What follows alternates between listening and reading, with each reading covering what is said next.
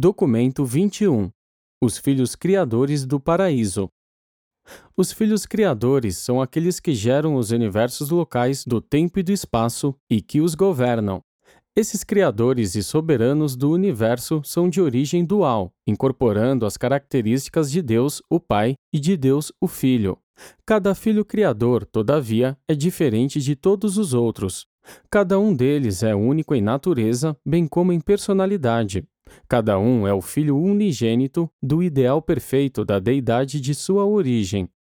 No imenso trabalho de formar, organizar, fazer evoluir e perfeccionar um universo local, esses filhos elevados sempre desfrutam da aprovação sustentadora do Pai Universal. A relação dos filhos criadores com o seu Pai do Paraíso é tocante e superlativa. Dúvida alguma há de que a profunda afeição da deidade pela sua progenie divina seja a fonte do amor, cheio de beleza e quase divino, que os pais mortais também nutrem pelos seus filhos. Esses filhos primeiros do paraíso são personalizados como Micaéis. Quando saem do paraíso para fundar os seus universos, são conhecidos como Micaéis criadores. Quando estabelecidos em autoridade suprema, eles são chamados de Micaéis mestres. Algumas vezes referimos-nos ao soberano do vosso universo de Nébadon como Cristo Micael.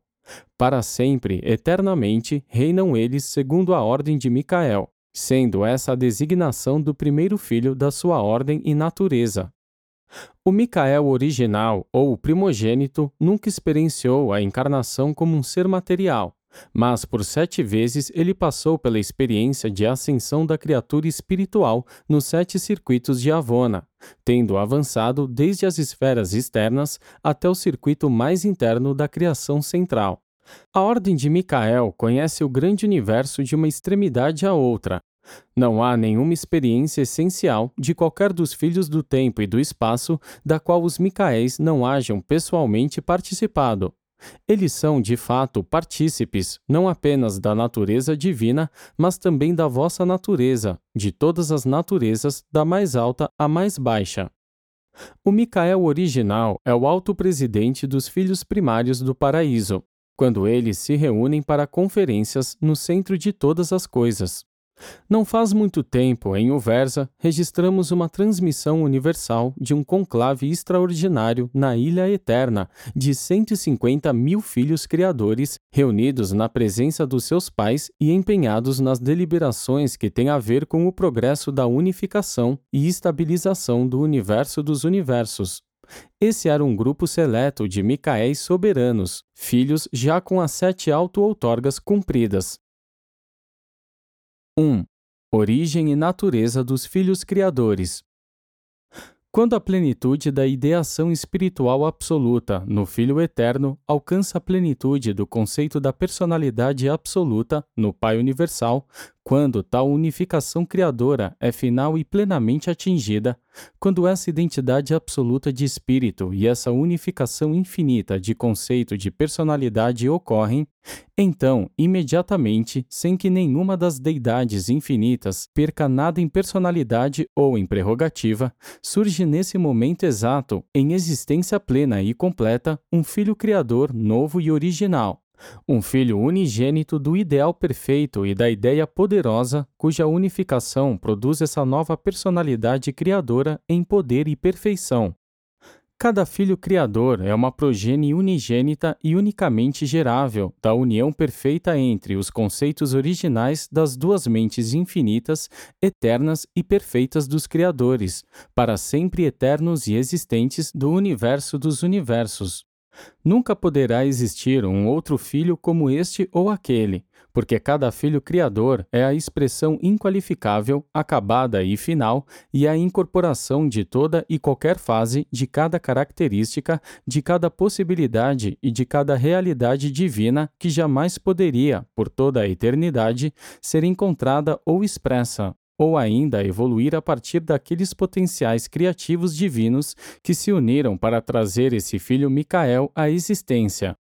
Cada filho criador é o absoluto dos conceitos unificados da deidade que constituem a sua origem divina. As naturezas divinas desses filhos criadores são, em princípio, derivadas igualmente dos atributos de ambos os pais do paraíso. Todos compartilham da plenitude da natureza divina do Pai Universal e das prerrogativas criadoras do Filho Eterno.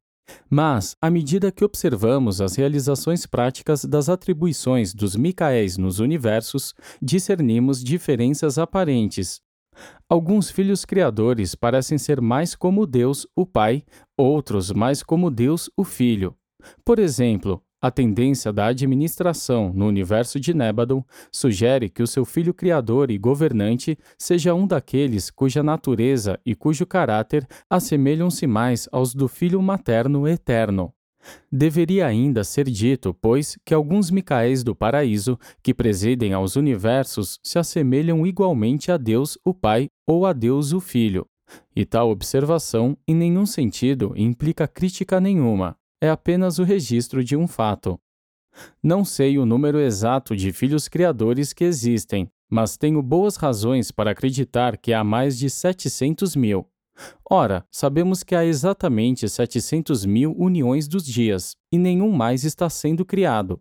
Também observamos que os planos de ordenação da idade atual do universo parecem indicar que uma união dos dias deve estar sediado, em cada universo local, como embaixador conselheiro da Trindade. Notamos, ademais, que o número constantemente crescente de filhos criadores excede já o número estacionário de uniões dos dias. Contudo, no que concerne à quantidade dos Micaéis, além dos 700 mil, nunca fomos informados de nada. 2. Os criadores dos universos locais.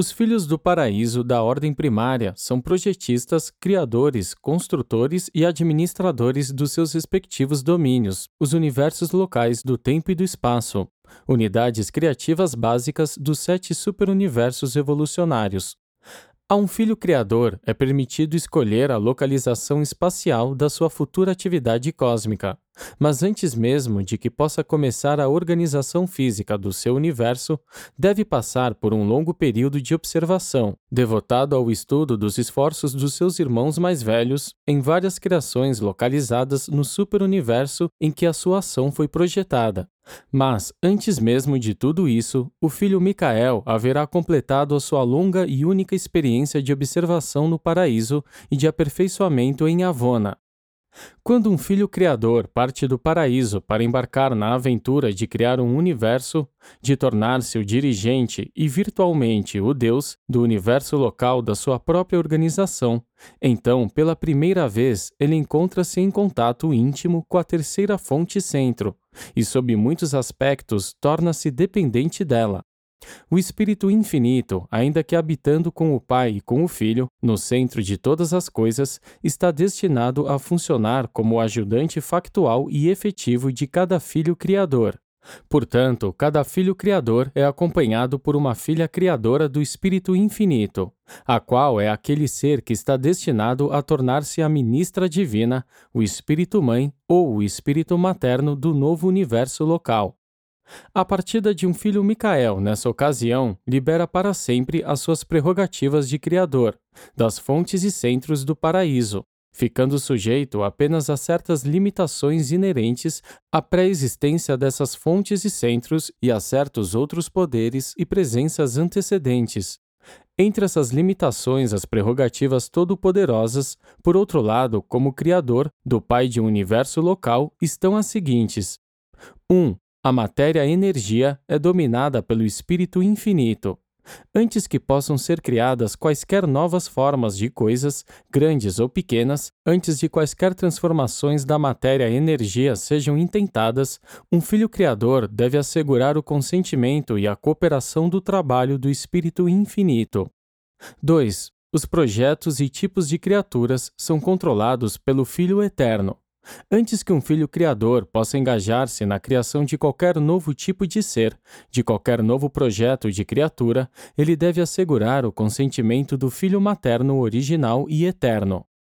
3. A personalidade é projetada e outorgada pelo Pai Universal. Os tipos e modelos de mente são determinados pelos fatores do ser da pré-criatura, Depois que esses fatores houverem sido associados para constituir uma criatura, pessoal ou não, a sua mente é um dom da terceira fonte centro, fonte universal do ministério da mente a todos os seres abaixo do nível dos criadores do paraíso. O controle dos projetos e tipos de espírito depende do nível da sua manifestação. Em última análise, o projeto espiritual é controlado pela Trindade, ou pelos dons de espírito no nível de pré-trindade, das personalidades da Trindade, Pai, Filho e Espírito. Assim que um filho tão perfeito e divino haja tomado posse da locação espacial do seu universo escolhido, assim que os problemas iniciais da materialização do universo e do equilíbrio bruto tenham sido resolvidos, assim que ele tenha formado uma união eficaz e cooperativa de trabalho com a filha, complemento seu do espírito infinito, então este filho universal e este espírito universal iniciam aquele enlace que se destina a dar origem às inúmeras hostes de filhos seus naquele universo local. Em conexão com esse evento, a focalização do espírito infinito do paraíso no espírito criativo é transformada na sua natureza, assumindo as qualidades pessoais do espírito materno de um universo local. Não obstante todos os filhos criadores serem, divinamente, como seus progenitores do paraíso, um não se parece exatamente com o outro. Cada um deles é único, diverso, exclusivo e original, tanto em natureza quanto personalidade. E posto que eles são os arquitetos e elaboradores dos planos da vida nos seus respectivos reinos, essa diversidade mesma assegura que os seus domínios sejam também diversos em cada forma e fase da existência vivente nascida de um Micael, que pode ser criada ou subsequentemente evoluir dele. Daí as ordens de criaturas nativas dos universos locais serem tão variadas. Não há dois universos que sejam administrados ou habitados por seres nativos de origem dual que sejam idênticos sob todos os aspectos. Dentro de qualquer superuniverso, cerca da metade dos seus atributos inerentes é muito semelhante, sendo derivada dos espíritos criativos uniformes. A outra metade varia, sendo derivada dos filhos criadores diversificados. Essa diversidade, no entanto, não caracteriza as criaturas apenas com origem no espírito criativo, nem os seres importados que são nativos do universo central ou dos superuniversos. Quando um filho Micael está ausente do seu universo, o governo deste é assumido pelo seu filho, o primogênito deste universo, o brilhante estrela matutino, o executivo principal do universo local. O conselho e assessoramento do União dos Dias é muito valioso em tais ocasiões. Durante tais ausências, um filho criador torna-se capaz de conferir ao espírito materno coligado o supercontrole da sua presença espiritual nos mundos habitados e nos corações dos seus filhos mortais e o espírito materno de um universo local permanece constantemente na sua sede central, estendendo os seus cuidados protetores e ministério espiritual às partes mais afastadas do seu domínio evolucionário. A presença pessoal de um filho criador no seu universo local não é imprescindível ao bom funcionamento de uma criação material estabelecida, esses filhos podem viajar ao paraíso e ainda assim os seus universos seguirão os seus cursos no espaço. Eles podem sacrificar as suas linhas de poder para encarnarem-se como filhos do tempo, e ainda assim seus reinos girarão à volta dos seus respectivos centros, no entanto, nenhuma organização material é independente da atração da gravidade absoluta do paraíso, nem do supercontrole cósmico inerente à presença espacial do absoluto inqualificável. 3. A soberania no universo local. A abrangência de um universo é dada a um filho criador por consentimento da Trindade do Paraíso, e com a confirmação do espírito mestre supervisor do superuniverso considerado. Essa ação constitui como um título de posse física, um contrato cósmico de concessão, no entanto, a elevação de um filho Micael, do seu estágio inicial e autolimitado de governo, à supremacia experiencial de soberania autoconquistada, vem como resultado das suas próprias experiências pessoais no trabalho da criação do universo e das auto-outorgas em encarnações. Até a realização da soberania conquistada por meio das auto-outorgas, ele governa como um vice-regente do Pai Universal. Um filho criador poderia pleitear a sua ampla soberania sobre a sua criação pessoal a qualquer momento, mas, sabiamente, ele escolhe não o fazer. Se antes de passar como criatura pelas auto-outorgas, ele assumisse uma soberania suprema não conquistada, as personalidades do paraíso que residem no seu universo local retirar-se-iam. Todavia, isso nunca aconteceu nas criações do tempo e do espaço. O fato da autoria criadora implica plena soberania, mas os Micaéis escolhem conquistá-la experiencialmente. E, com isso, mantém a colaboração total de todas as personalidades do paraíso ligadas à administração do seu universo local. Não temos conhecimento de nenhum Micael que haja procedido de outro modo, mas todos eles poderiam fazê-lo, pois são filhos verdadeiramente dotados de livre-arbítrio. A soberania de um filho criador em um universo local passa por seis, talvez por sete, estágios de manifestação experiencial. Estes surgem na ordem seguinte: 1. Um, a soberania inicial como vice-regente, a autoridade solitariamente provisória exercida por um filho criador antes que o espírito criativo materno coligado adquira as qualidades da personalidade. 2. A soberania conjunta como vice-regente, o governo conjunto do par do paraíso, subsequente à conquista da personalidade feita pelo espírito materno do universo. 3. A crescente soberania de vice-regente, a autoridade em avanço de um filho criador durante o período das suas sete auto-outorgas como criatura. 4. A soberania suprema, a autoridade estabelecida que se segue à conquista feita após a sétima auto-outorga, em Nébadon, a soberania suprema data do término da auto-outorga de Micael em Urântia. Tem existido por pouco mais de 19 séculos no vosso tempo planetário. 5. A crescente soberania suprema. O relacionamento avançado que surge depois do estabelecimento em luz e vida de uma maioria dos domínios das criaturas. Este estágio pertence a um futuro, ainda não realizado, do vosso universo local, 6. A soberania trinitária, aquela que é exercida subsequentemente ao estabelecimento do universo local inteiro em luz e vida. 7. A soberania não revelada, as relações desconhecidas de uma idade futura no universo.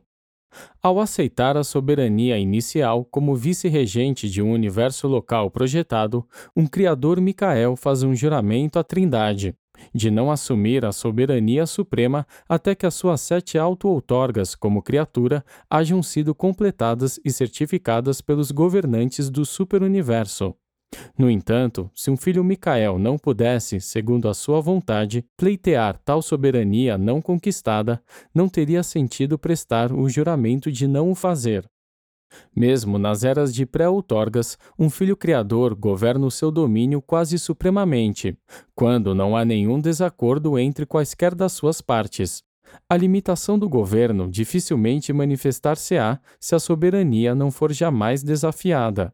A soberania exercida por um filho criador antes das auto-outorgas em um universo sem rebelião não é maior do que em um universo com rebelião. Mas, no primeiro caso, as limitações à soberania não são aparentes, no segundo, elas o são. Se a autoridade ou a administração de um filho criador chegar a ser contestada, atacada ou posta em perigo, ele está eternamente comprometido a manter, proteger, defender e, se necessário, recobrar a sua criação pessoal. Esses filhos podem ser perturbados ou molestados apenas por criaturas da sua própria criação ou por seres mais elevados da sua própria escolha. Poderia ser inferido que os seres mais elevados, aqueles originários de níveis acima de um universo local, muito provavelmente não causariam problemas a um filho criador, e isso é verdade. Mas eles poderiam fazê-lo se escolhessem assim fazer. A virtude é volitiva na personalidade, a retidão não é automática nas criaturas com livre arbítrio. Antes de completar a sua carreira de auto-outorgas, um filho criador governa sob certas limitações autoimpostas à própria soberania, Mas, após terminar o seu serviço de auto-outorgas, ele governa pela virtude da sua experiência factual, recebida e feita na forma e à semelhança das suas múltiplas criaturas.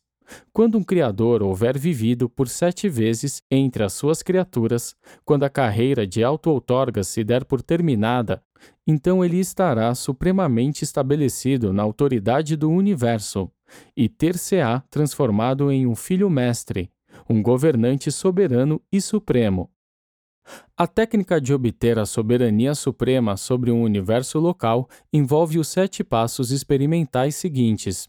1. Um, penetrar, experiencialmente, em sete níveis de existência da criatura, mediante a técnica da auto-outorga de encarnação à semelhança das criaturas do nível em questão.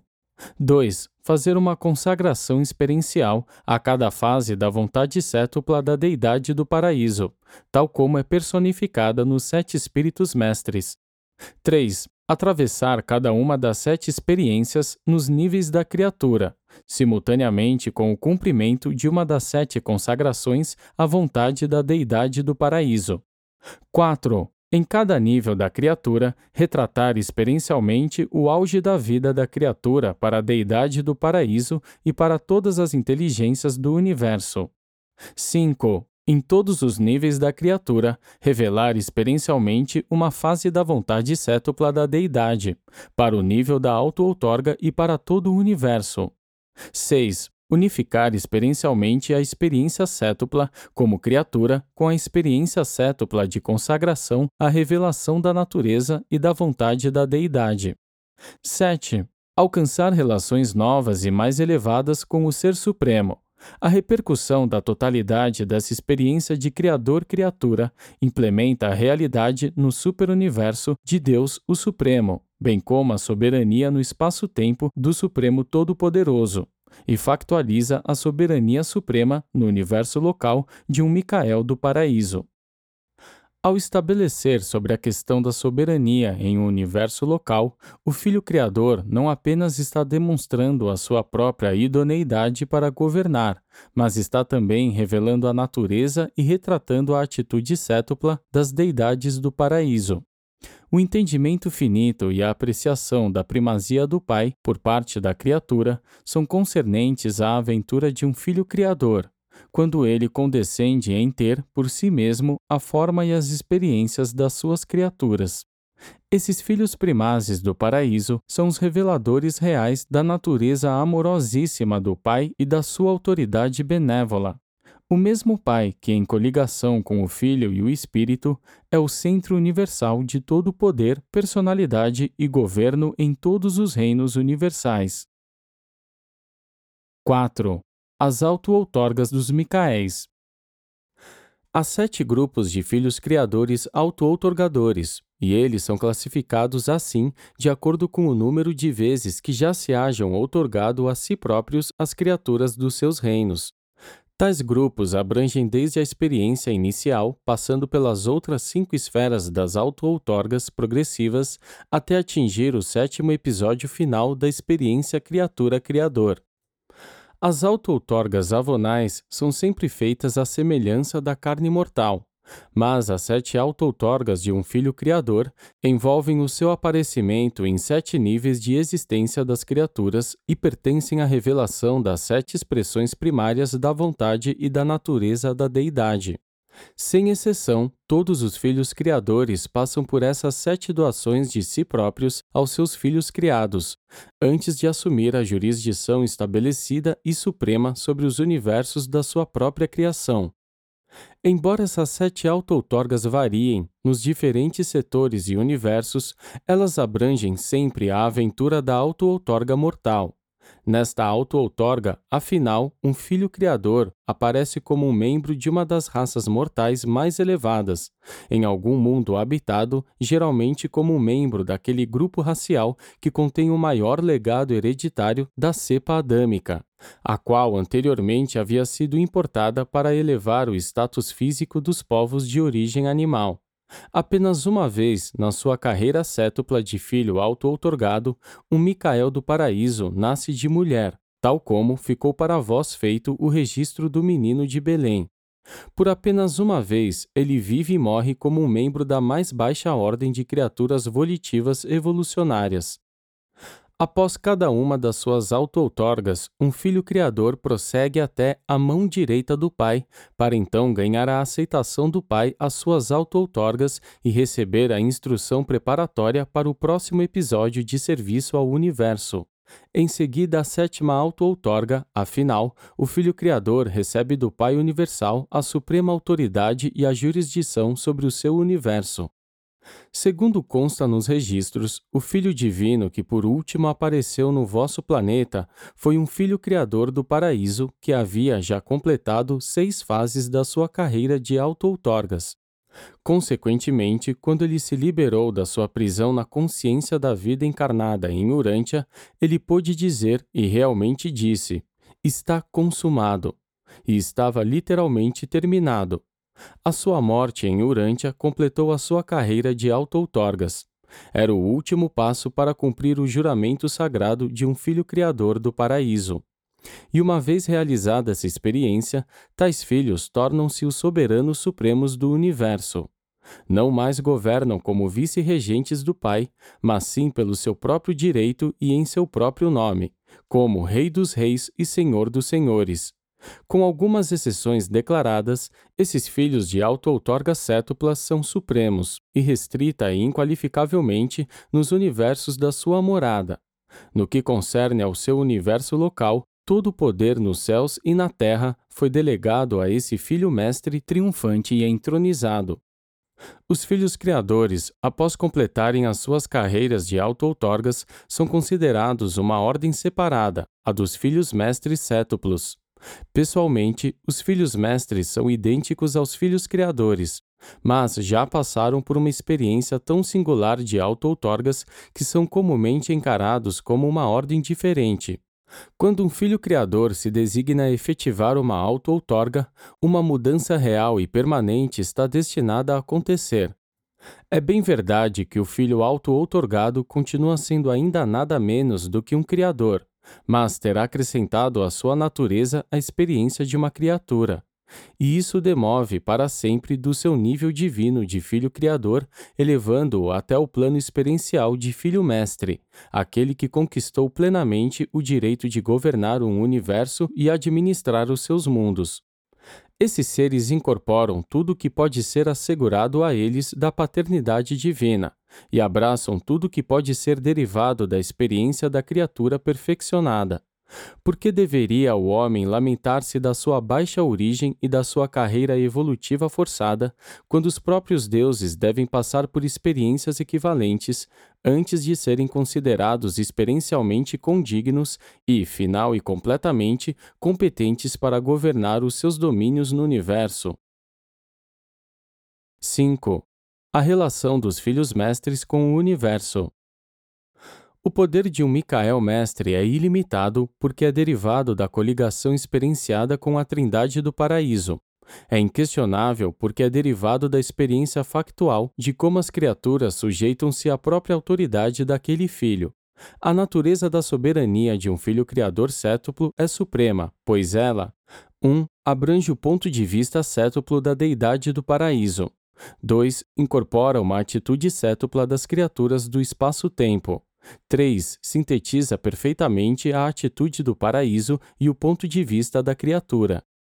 Essa soberania experiencial, assim sendo, é todo inclusiva da divindade de Deus, o cétuplo, e culmina no Ser Supremo, e a soberania pessoal de um filho cétuplo é como a soberania futura do Ser Supremo, a ser completada em algum tempo, abrangendo, como faz, o conteúdo mais pleno possível e manifestável do poder e autoridade da Trindade do Paraíso dentro dos limites tempo-espaciais envolvidos.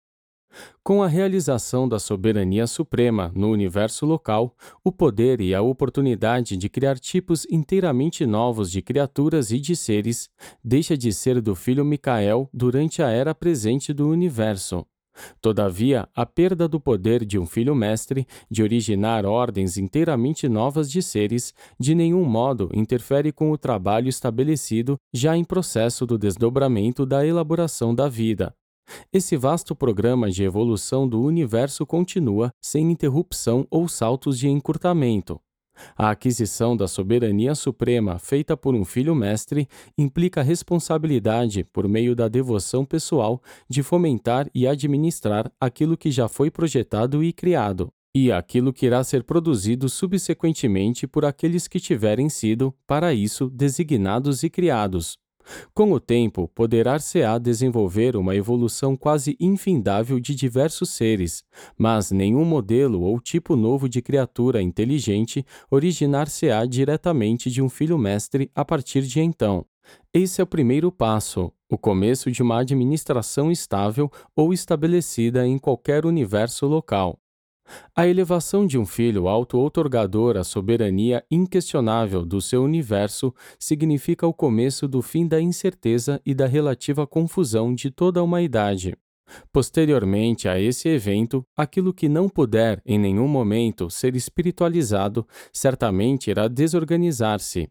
Aquilo que não puder ser em algum momento coordenado à realidade cósmica irá finalmente ser destruído, quando as reservas de misericórdia sem fim e de paciência inominável se houverem exaurido, em um esforço de ganhar a lealdade e a devoção das criaturas volitivas dos reinos, a justiça e a retidão prevalecerão. Aquilo que a misericórdia não puder reabilitar, a justiça finalmente irá aniquilar. Os Micaes mestres são supremos nos seus próprios universos locais, uma vez que se hajam instalado como governantes soberanos. As poucas limitações ao seu governo são aquelas inerentes à pré-existência cósmica de certas forças e personalidades. Para tudo mais, esses filhos mestres são supremos em autoridade, responsabilidade e poder administrativo nos seus respectivos universos. São como criadores e deuses virtualmente supremos em todos os sentidos. Nada ultrapassa ou escapa à sua soberania no que diz respeito ao funcionamento do seu universo. Após a sua elevação à soberania estável de um universo local, o Micael do Paraíso tem o controle pleno de todos os outros filhos de Deus que funcionam no seu domínio. E ele pode governar livremente de acordo com o seu conceito das necessidades dos seus reinos.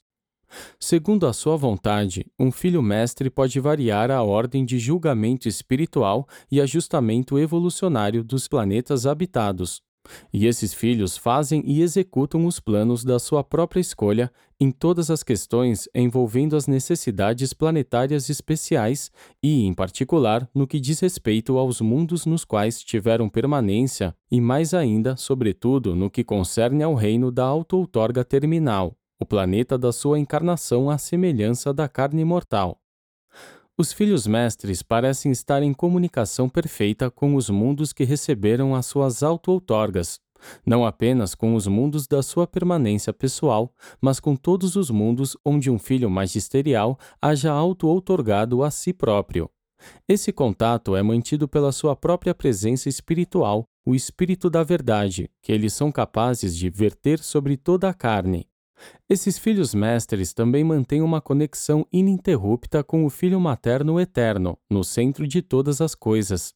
Eles possuem um alcance compassivo advém de todos os níveis, desde o Pai Universal, no alto, até as raças menos elevadas da vida planetária nos reinos do tempo. 6. O destino dos Micaéis Mestres Ninguém poderia, com autoridade final, ter a presunção de discutir as naturezas nem os destinos dos soberanos mestres sétuplos dos universos locais. Contudo, todos nós refletimos muito sobre essas questões. Foi-nos ensinado e acreditamos que cada Micael do paraíso é o absoluto dos conceitos da deidade dual da sua origem. Assim, ele incorpora as fases factuais da infinitude do Pai Universal e do Filho Eterno. Os Micaéis devem ser parciais em relação à infinitude total, mas são provavelmente absolutos em relação àquela parte da infinitude envolvida na sua origem. Contudo, à medida que observamos os seus trabalhos na era presente do universo, não detectamos nenhuma ação que seja mais que finita. Qualquer capacidade suprafinita em conjectura estaria, pois, autocontida, bem como ainda não revelada, O cumprimento das carreiras de auto-outorga como criaturas e a elevação à soberania suprema em um universo e para um Micael devem significar a liberação completa das suas capacidades para ações finitas, acompanhada do surgimento da capacidade para o serviço mais que finito, Pois, a esse respeito, notamos que esses filhos mestres são, então, limitados na produção de novos tipos de seres criaturas, restrição esta que se faz necessária, sem dúvida, em vista da liberação das suas potencialidades suprafinitas. É altamente provável que esses poderes criadores, não desvelados, permaneçam autocontidos em toda a idade presente do universo, Contudo, em algum momento do futuro distante, nos universos do espaço exterior, ora em mobilização, acreditamos que o enlace entre um filho mestre e a ministra divina, o espírito criativo materno do sétimo estágio, possa atingir níveis absolutos de serviço, acompanhados do surgimento de coisas, significados e valores novos nos níveis transcendentais de significação última universal.